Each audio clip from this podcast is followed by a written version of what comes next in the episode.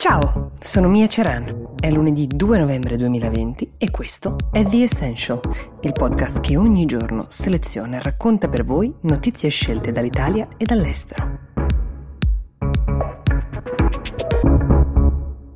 Oggi vi voglio parlare di Jack Dorsey. Se non sapete di chi si tratta, uh, doveste googlare il suo nome e scoprireste che è l'uomo a capo di Twitter, ma anche che ha dei lineamenti molto curiosi, uno con questi occhi azzurri molto uh, intensi e una barba piuttosto lunga e crespa che tiene così nonostante la giovane età.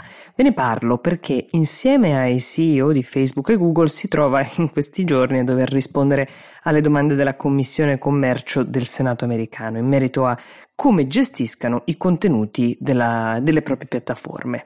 Vi avevo raccontato di quando Twitter aveva scelto di impedire la condivisione del link ad una notizia del New York Post che riguardava il figlio di Biden. Secondo Twitter la notizia non era verificata e quindi andava rimossa. I repubblicani, che pure oggi interrogano Dorsey e gli altri CEO dei social su questa spinosa questione, avevano subito gridato alla censura. Qui tutto verte intorno alla cosiddetta sezione 230 30 dei, del Communications Decency Act. È una legge del 1996 che uh, sostanzialmente non impone ai social la stessa responsabilità che hanno ad esempio i giornali per quel che pubblicano.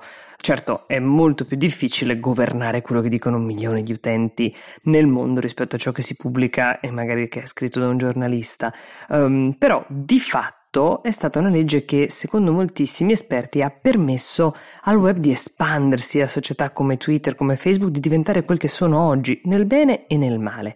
È chiaro che se Facebook e Twitter avessero dovuto rispondere o verificare ogni contenuto generato da un utente, si sarebbe persa l'immediatezza degli scambi, uh, l'efficacia delle risposte, ammesso che si possa chiedere questo sforzo ad un'azienda. È uno sforzo che peraltro quando questi colossi si trovano a fare da sempre adito a critiche da ogni parte, come nell'esempio che vi ho fatto prima. È chiaro che la sezione 230 va rivista. Fermatevi per un istante a pensare quanto sia cambiato il web dal 1996 ad oggi. Ma come?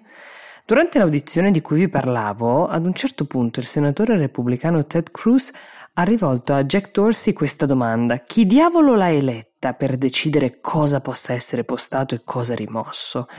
È un claim abbastanza efficace se ci pensate. Chissà che non sia di ispirazione per qualche legislatore per immaginare un futuro in cui chi è a capo dei contenuti dei social media debba essere addirittura eletto dal popolo. E questa per ora è fantapolitica, quindi torniamo alla gestione invece di questioni ben più terrene come gli affitti a breve termine. È stata per diversi anni uh, usanza più o meno dichiarata sia in America che in Europa affittare case sulla nota piattaforma Airbnb anche per fare feste. Intanto chiariamo che dall'agosto scorso, per ragioni che si possono facilmente intuire legate all'emergenza sanitaria, Airbnb ha chiarito sul proprio sito che fare le feste nelle case affittate è vietato e che il numero massimo di occupanti di una casa deve essere di 16 persone, pena la cancellazione dell'account. Ma il tema per Airbnb non è nato con il Covid perché molte persone, eh, spesso vicini delle case più gettonate per delle feste, si sono lamentati per anni, così come a volte si sono lamentati anche i proprietari delle case per i danni subiti.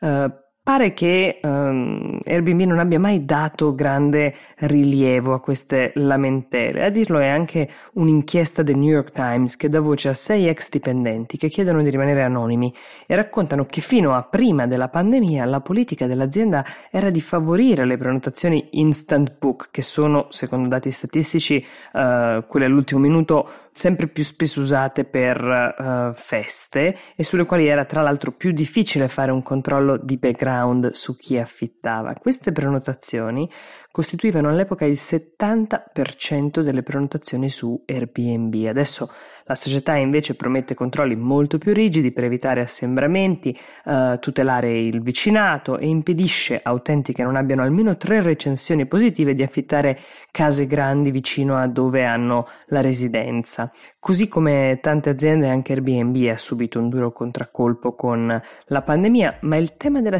sicurezza è precedente ed è sicuramente uno dei problemi chiave da risolvere per il futuro di questa società.